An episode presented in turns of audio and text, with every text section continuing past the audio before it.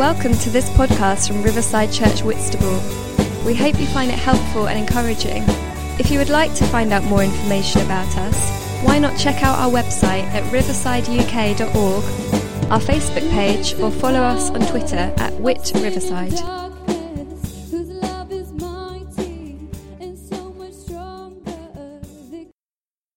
Are you enjoying the series?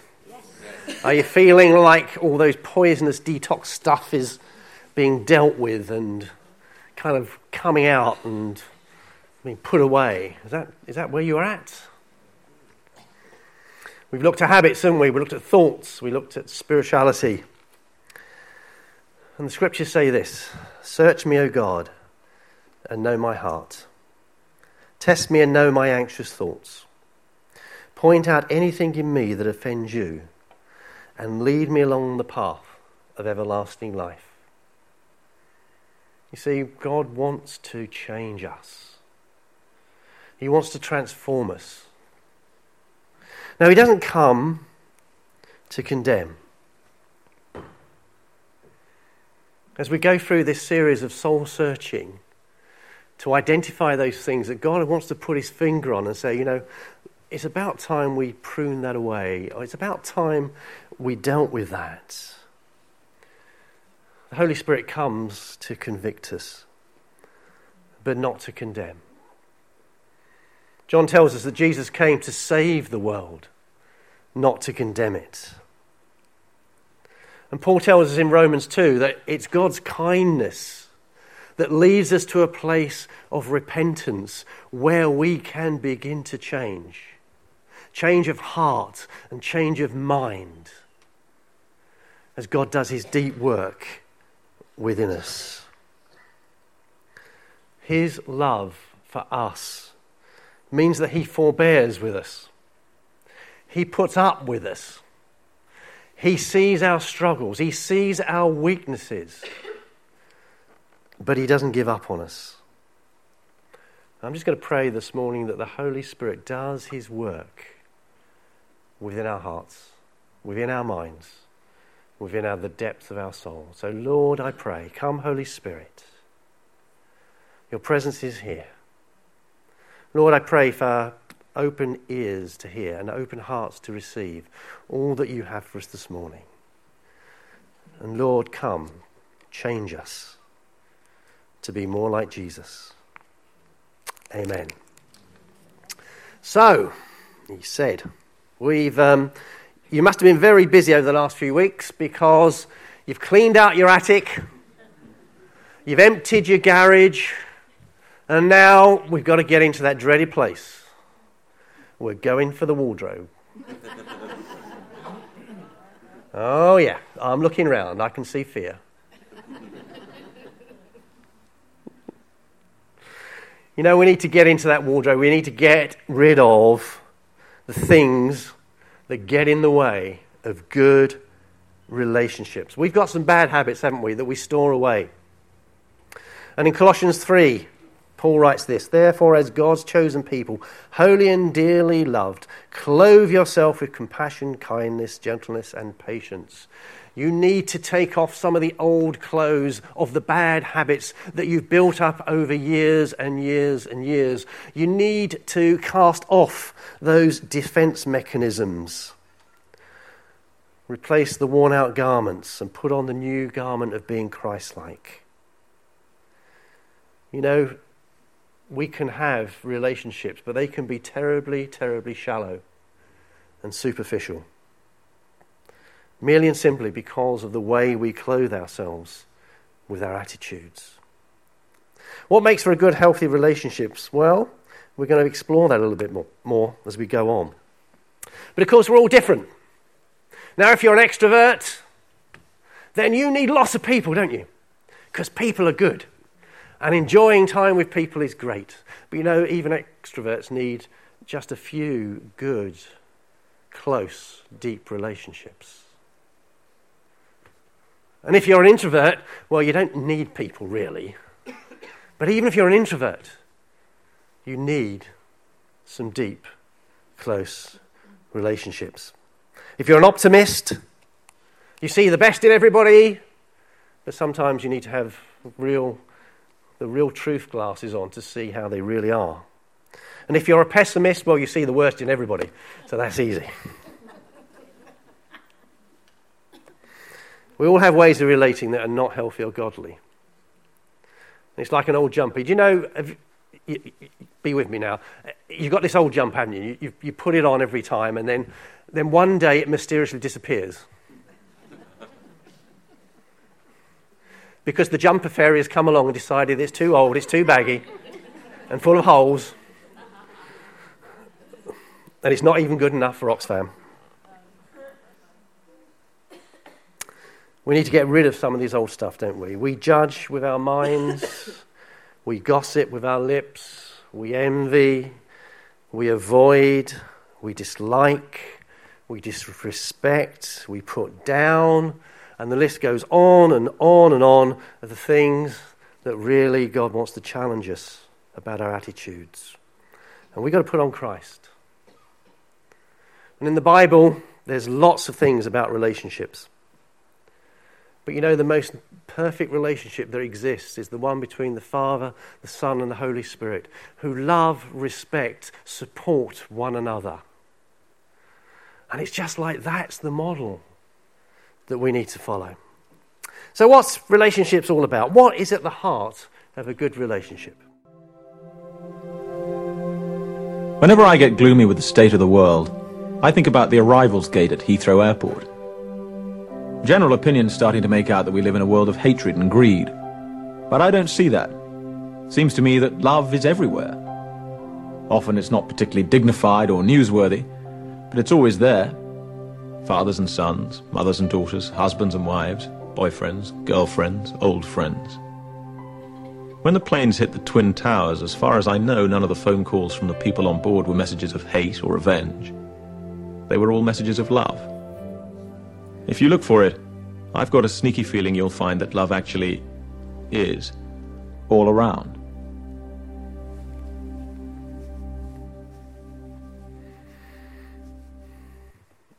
And there you have it. Love is the key. Love is the key to deep, meaningful relationships. But you know, relationships, like a good wine, takes time to mature.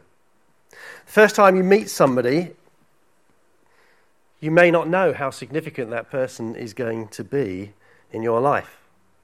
I can remember meeting these two for the first time. Simon and Keeley didn't know how significant they were going to be, not only in the life of this church, but in my life.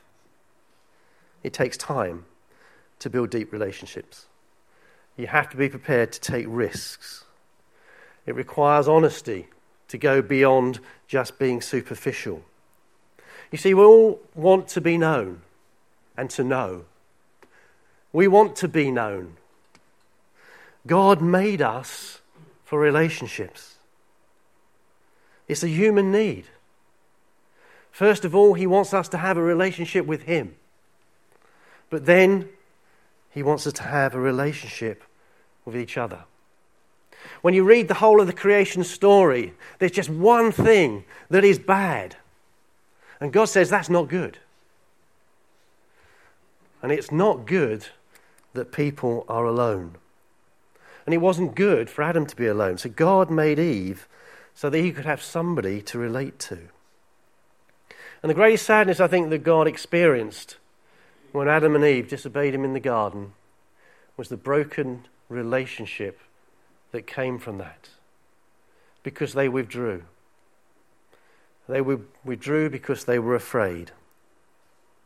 And fear has become a big factor in how we relate to God and how we relate to each other. We desperately want to be known.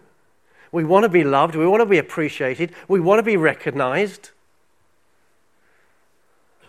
But we all fear the fact that if somebody really did know us, if somebody knew that piece of us that we just don't want anybody to see, the piece that we're so ashamed of that we keep hidden deep down inside, that nobody, let alone God, would want to know us. We've all got bits that we really don't want to be out there in the public domain. But God wants to come along and detox us and take those things away and put on us a fresh garment of Christ likeness. You know, what's immensely encouraging is that God knows all about you. He knows all about me, and He hasn't given up on you, and He hasn't given up on me. He still loves you. He still wants to be in relationship with you. He still cares for you. He still wants the best for you. You know, Christ died that we might come back into relationship with God, that we might come home to the Father. You know, He knows all our fears, He knows all our failures, He knows what it is in the darkness of the night in the hidden room where we do the things that we are not proud of, where we think the thoughts that we shouldn't have. And He longs to come and help us through those situations, to deal with our struggles, to deal with our weaknesses. He doesn't want us to be alone. He wants us to have deep and rich relationships, first and foremost with Him, but then with each other. If you want an abundant life, the abundance of life is in the relationships you have with one another. Nobody regrets spending too much time with their family on their deathbed. Their biggest regret probably is they didn't spend enough time with their family. And God wants us to have this abundant life, which is built on rich relationships. Relationships that will see us through the good times when we can laugh together and support us through the not so good times when we weep together. So, wow. God wants us to be in relationship. Jesus said that we should love one another and that the whole world would know that we're his disciples if we have love for one another. Now, I find this immensely challenging because what it actually says, if you put it down and boil it all down and put it into a nutshell, is people's view of Jesus is shaped, for good or for bad, by how well we love one another. Whoa, that's scary, isn't it? You see, we want this place to be a place where God is present. We want this place to be a place where people come in and experience His presence. But you know what? I believe that through our worship and through our love for one another, that in some mysterious way intensifies God's presence for people to experience. Wow. The early church was renowned for the love and care, care and compassion it showed to one another. And that's the same kind of reputation we want, isn't it? That we should be a church that's known for the fact that they love one another, they care for one another, they're there for one another. And I believe we are that kind of church. And we need to go deeper into that relationship with God and in relationship with one another. So, we're going to look at some habits and some challenges that Jesus puts out about how we should have good relationships. And of course, Jesus had some interesting insights in how we should relate to one another. And this first one is all about um, you read that through, what, is, what does this mean? That we should uh, kind of like, oh, think before we give, think before we worship. So you've all come in today and you've offered up your worship to God and you've put some money into a basket or you've paid it out your bank or you've given in some way. But, but Jesus challenges and say, hang on a minute. Are your relationships right? Are you, are you okay with everybody? Because right relationships are more important than worship, more important than giving. And Jesus basically, basically saying is actually don't, don't give that sacrifice because it's not going to be accepted until you go and sort out the problem you have with somebody else. Be reconciled. Now, what do you think some of the hardest words in the world are to say? What do you think? Let's have some suggestions. Oh, well, you got it in one. I'm sorry. How many find it easy to say I'm sorry? Because you're always wrong. So.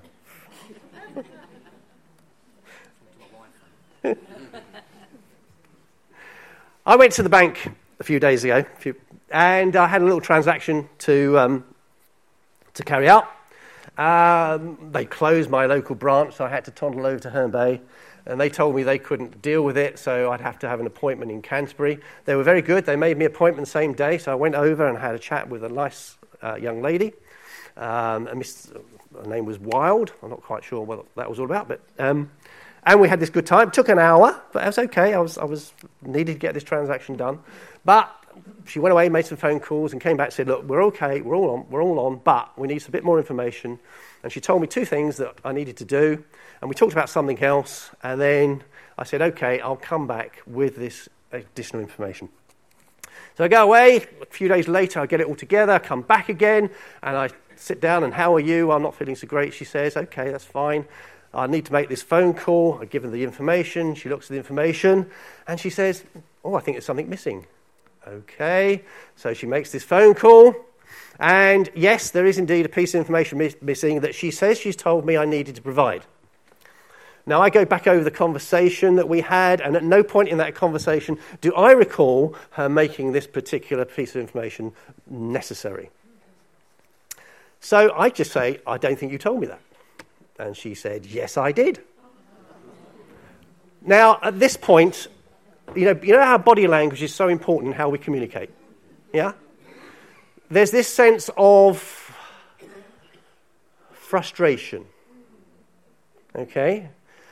Building to actually anger at the fact that here I am, I've done all this, I've gone backwards and forwards, I've come into Canterbury again, and, you know, we've not got this right. Well, we had another conversation about, yes, I did, no, you didn't. At which point, she did something that I wasn't expecting.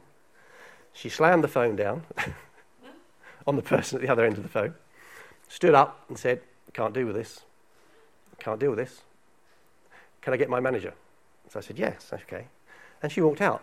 Now, I'm sitting there now and I'm thinking, What on earth has just happened? What on earth has just happened? And manager came back in. She explained that the young lady was pregnant and wasn't feeling too well, and da da da da. So I'm thinking, you know, well, okay, she didn't tell me that information. You know, I'm going through the whole justification process. Okay. And uh, anyway, I say to the manager, well, sorry, I didn't mean to upset your member of staff. We dealt with what I needed to deal with, and I left. And then I had to go into Marks and Spencer's for something for Angela. And I'm walking around and Spencer thinking, how did that conversation get to that place? How did we go from being friendly and chatty one second to actually having a meltdown two seconds later? And kind of God, God said, Well, you know, you're actually responsible. It doesn't actually matter whether she was right or wrong, or you were right or wrong. Relationship is about actually how we manage ourselves how we behave, how we, how we do the right thing. So I'm walking around Marks and Spencer's and I see this lovely box of chocolates. And so I go and buy the box of chocolates and I go back to the bank and I see the manager and say, Can you just keep these to that young lady? And with my apologies, because I really didn't mean to upset her. And that was very well received. And I had a lovely email from her thanking me for the chocolates. But we have to learn that saying sorry is so important. You know, we did a thing about women in leadership, and one of the things I kept saying to people was, we may not be able to agree over this, but for goodness sake, let's not put our disagreement above our relationship. Because being in relationship with one another is so important. Jesus says, go and be reconciled to that person you've fallen out with. And if it's your fault, say sorry. It's as simple as that. The other thing is that um, it's a two way street, isn't it? Because there's sorry and there's forgiveness. You know what? Some of the saddest things I see and seen as a church leader is the fact that people find it hard to forgive. Jesus wants us to love one another. He wants us to detox ourselves of our bad attitudes. He wants us to be one with each other. He wants there to be unity in the body of Christ. He wants us to be so unified and so loving one another that the kingdom f- just flows out of us to those around us because we carry the presence, we carry the power of the kingdom, and we see miracles and th- great things happening. But what doesn't, that stops those things, what stops those things happening, is when we can't forgive one another and there's disunity in the body of Christ. And when we choose not to forgive, we open the door to bitterness and disunity. And then the enemy comes along and says, Oh, this is my greatest weapon. You know what? I'm just going to whisper in your ear that person has upset you. That person has disrespected you. That person has undermined you. That person doesn't appreciate you. You know what? They're awful. They've hurt you. And you nurse the hurt. And you go over it in your mind. And it starts to take root. And it goes from poisoning your mind to poisoning your heart. And soon you can't look at that person in the face, you can't talk to them, you can't go near them, and relationship is broken. We once had a situation um, where somebody did something and it really did upset me. It really upset me. I was steaming. I was hurt. I couldn't. I just couldn't get my head around why this person would do this kind of thing, and how hurtful it was. Now, fortunately, the timing of this was I was going off on holiday and somebody gave me a book, and it was called The Bait of Satan. And it talks about how when we allow ourselves to take offense about somebody else's actions, and that's when Satan comes in, and that's when disunity happens. And I was so challenged by this that when I came back, I went out of my way to make sure that I always, always, always honoured the person that hurt me because that was the right thing to do. I forgave them, I held nothing against them. And that's what we need to do with one another because not to do that, it breaks not only our relationship with one another, but it breaks our relationship with the Heavenly Father. Because Jesus said, if you don't forgive those, then your Heavenly Father's going to be sitting up there going, I don't know. When will they learn? You've got to forgive. I think I've laboured that enough, don't you? Let the peace of Christ rule in your hearts. You know what? We all need friends. We all need good relationships. But all good relationships are based on trust and honesty. And if you don't have trust and you don't have honesty, then relationships don't flourish. And we all need people that speak truth into our lives. Who enjoys people speaking truth into your life? Come on. Oh, yes, there's some honest people in the room. it's not comfortable, is it? When you've had to take somebody aside and have a conversation with them about something, is not easy. But not only have we got to be prepared to receive it, we've also got to be prepared to give it. Because if we really love one another, if we really want the best for one another, and we see something that's happening in somebody's life that isn't for their best, then actually it's not love to stay quiet. You see, love admon- admonishes, it challenges, it encourages. But it also points the finger at something that needs sorting. You know, the words of a, of a friend, whilst truth, they may sting and they may hurt, but they bring healing. That's what the Bible tells us in Proverbs. God's kindness leads us to repentance. We need to speak the truth in love with kindness and gentleness. We're called to encourage one another to be more Christ like. I want to see the potential in each one of you come to its fullness so that you reach the fullness of Christ, that you bear the image of Christ, that you relate to one another as Christ. And as we deepen our Christ likeness and our Christ centeredness, then this church will truly be good for everyone. Now, good truth telling is done in a timely manner. Now, it's no good saying, okay, I'm going to build, I'm going to build up on this. You know, they do it one more time, and I'm going to give it to them. All right? Have you ever been in that situation? You've got the both barrels loaded, and you're going to pull the trigger. When something happens that you just need to bring to somebody, do it in a timely manner. Do it with gentleness. Do it with kindness. It's always about the behavior and not about the person. So it's never, you always do that. Because when you say something like that, you're attacking that person.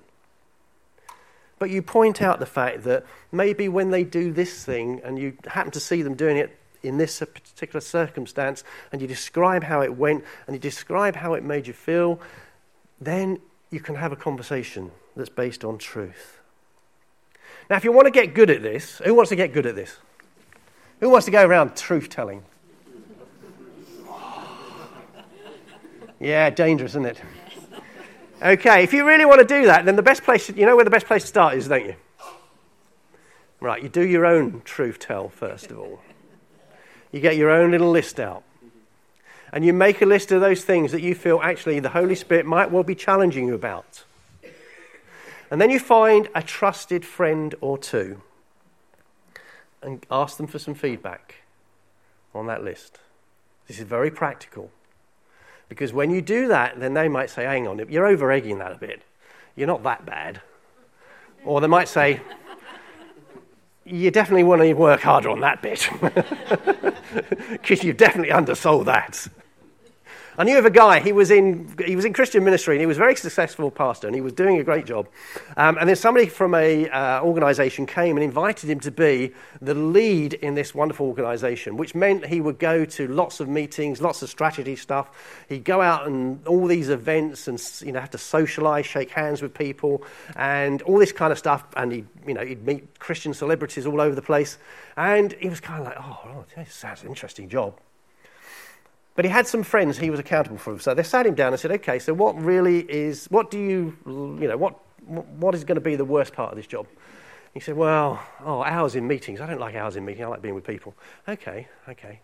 Oh, going to do's and shaking people's hands and all that socializing. Oh, my goodness, that will drive me mad. Okay, so what else about this job is attractive? Well, I'll be seen with lots of Christian celebrities and get my picture in the paper.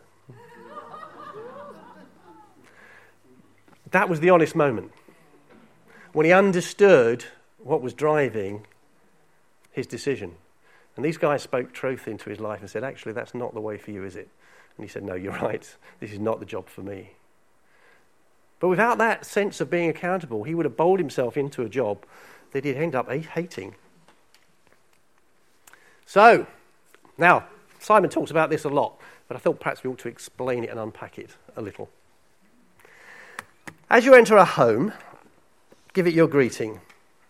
If the home is deserving, let your peace rest on it. If not, let your peace return to you. If anyone will not welcome you or listen to your words, leave that home or town and shake the dust off your feet. Mm.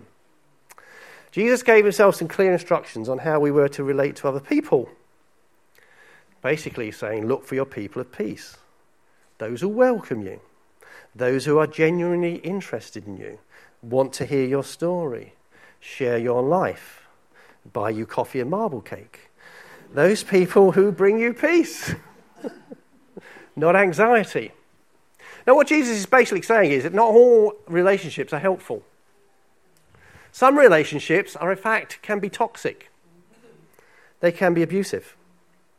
I've come across some masochistic Christians who think it's okay to be a doormat for anybody and everybody because that's love.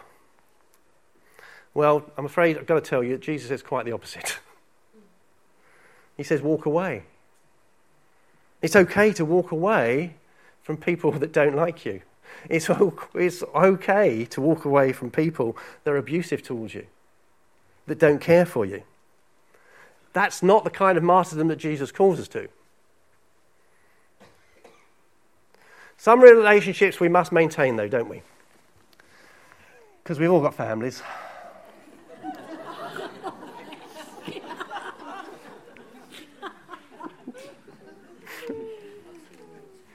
I'm being honest with you. You've got families. And not everybody in your family is probably the most helpful person. You might come from the most perfect, loving family, in which case, turn yourself, turn off. This bit's not for you. if you come from an average family, you've got people that actually, you know, they drain you and they're not good for you. And you need to set, set boundaries and limit your exposure. We did a test when Simon and Keeley came to here, and evidently I've got the gift of positivity. I don't know where that came from, but anyway. But what that means is I can't stand to be around people who are negative because it drains me. Because I feel I've got to be positive all the time, and I'm now carrying the whole load of positivity because I'm surrounded by all this negativity. Oh, it's draining, I tell you. Whew. We need to detox some of our relationships. Get rid of the people that undermine you, take you for granted, take advantage of you, walk away. Seek new ones. Find the people of peace. Because Jesus says that love walks away. We don't have to be hurt or grieved. Now, as a little test for you, and I think we're going to overrun, I'm very sorry. Who can tell me? Anybody recognize a logo or two up there? Yep, yeah, come on, shout them out then. Who we got up there? Facebook, Twitter, Vimeo, yeah, YouTube, WhatsApp, Spotify. This is a bit getting a bit worrying because down here they know them all.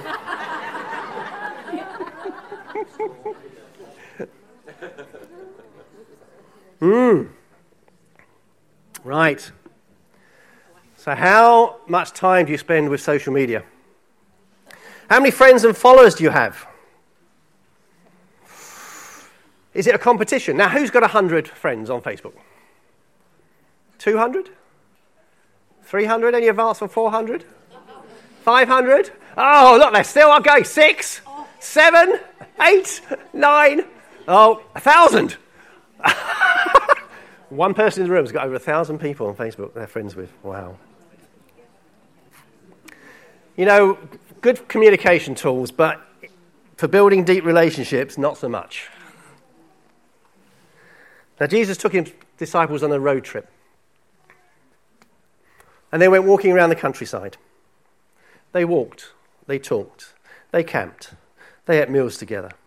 In short, they did life together. So that after three years, when Jesus went to the cross and he died, the sense of devastation was gut wrenching. True, deep friend. He was not only their Lord, but he was somebody that he'd spent time investing in their lives, pouring himself out into their lives. Now, Jesus had 12 disciples. Three of them were a bit closer, the inner circle, and one was probably top of the pops. It's a good model. We can't know everybody. We can't be friends with everybody to the depth of deep relationship. Can't even do it in a church this size. So we need to keep the small within the big. So, so oh, that's why it's so important for you to be in a home group or in a small group so that you can be known within that group. That's where truth can happen. That's where doing life can happen. That's where loving one another can happen and bearing with one another can happen. You know, we need to look at our social media and do a bit of detox. And before we take the next selfie, now, I read an interesting statistic. I can't imagine how this happens, but let's give it a go. Um, okay, we need, a, need the camera up. Okay, the camera. Okay, yep. All right. Let's see what we're doing. Ah, there it is. Yeah, camera's up. Right. Okay. Now, oh, perhaps I should take it with you lot. Then I can see how many. I can. I can boast about all the people I'm preaching to. Was that good? yeah, that's good. Yeah. Oh, I'll turn the camera. Yeah, I've got to do it the other way around, haven't I? Yeah, thank you, Keeley. You tell how, how, how often I've done this, can't you? yeah, okay, turn it around. Okay. Oh, good. Okay, we're around. Oh, that's fantastic. That's great. Now, do you know what? It takes, evidently, on average, an hour to take the perfect selfie. I've just taken one, but it was my bald head was shining, so I'm not going to use that one. Okay? It doesn't show me in the best of light. So I've, I've got to work on this to get myself a little bit more, you know? Hang on. Do I need a bit of makeup on? Just to take, take some of the wrinkles out. Just to, you know. Why are we using social media? If you're using it to seek approval, let me tell you, it's addictive. Every time you get one of those likes, you get a little bit of a spike in your adrenaline, and it's addictive. You know, the goodness or badness of your day is not dependent on how many of the likes you've got on Facebook or followers on Twitter. Do you know that? And if, and if you're using social media to get some kind of approval, it's a bad place. And it's not going to satisfy. Real approval, real acceptance comes from real, proper relationships. So don't take a cup of, a, you know, a selfie with your coffee. Just go and arrange to meet somebody for coffee and have a face to face conversation with them. Now, some of us are very humble people, aren't we? And we would never put on Facebook anything that would resemble boasting, would we? we wouldn't want to show off in any way through how we are posting the events of our life. We're not in any way saying to everybody else, oh, you losers, look at me. Well, if you're doing that, that's not very Christ like. Are you doing it because you're actually not very content with your life? And that you think there's a better life out there, a more perfect life out there, and therefore by posting stuff on social media, you can tell everybody how perfect your life is. Well, let me let you into a secret. Everybody else out there has an imperfect life, and they struggle with it. And a lot of it's boring and mundane. It's routine. It's trivial. It's the everyday. You know, we can't use social media to satisfy a deep need because it doesn't. God says, Come to me and I will meet your needs. Come to me if you're heavy, you know, weighed down by life, and I will get alongside you and I will help you because I'm caring and compassionate and I love you. And so are the people around you. Now then, the other thing you've got to ask yourself is before you post something is is this a special moment that actually doesn't need to be shared with anybody except maybe yourself or the person that you're involved with? You know, there are lovely sacred moments in life that are between one or two people and they're special and they don't need to be posted all over Facebook. Because when you do that, it's kind of like you devalued it. It's not special anymore. It's just been shared and shared again and again and again until it loses its meaning. And last thing, is it kind? Is what you're saying, out, putting up there on Facebook kind? Is it loving? Is it gentle? Is it good? There's a lot of hate out there on social media these days, and we need to avoid that like the plague. You know, meeting together with one another and loving one another and building up true relationships means that we've actually got to talk to each other. Sometimes tell truth to each other. Sometimes say sorry. Sometimes forgive sometimes walk away because that's what God wants for us to have an abundant of life built on good, solid relationship. And if anybody wants a selfie with me after the service, I'm.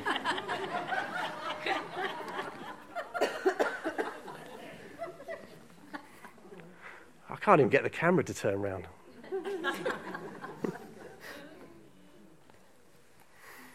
Let's just stand. Thank you for listening. If you would like to contact us about this talk, to hear more, or to find out about Riverside Church Whitstable, then visit our website at riversideuk.org. Also, you can contact us through our Facebook page or tweet us at Wit Riverside.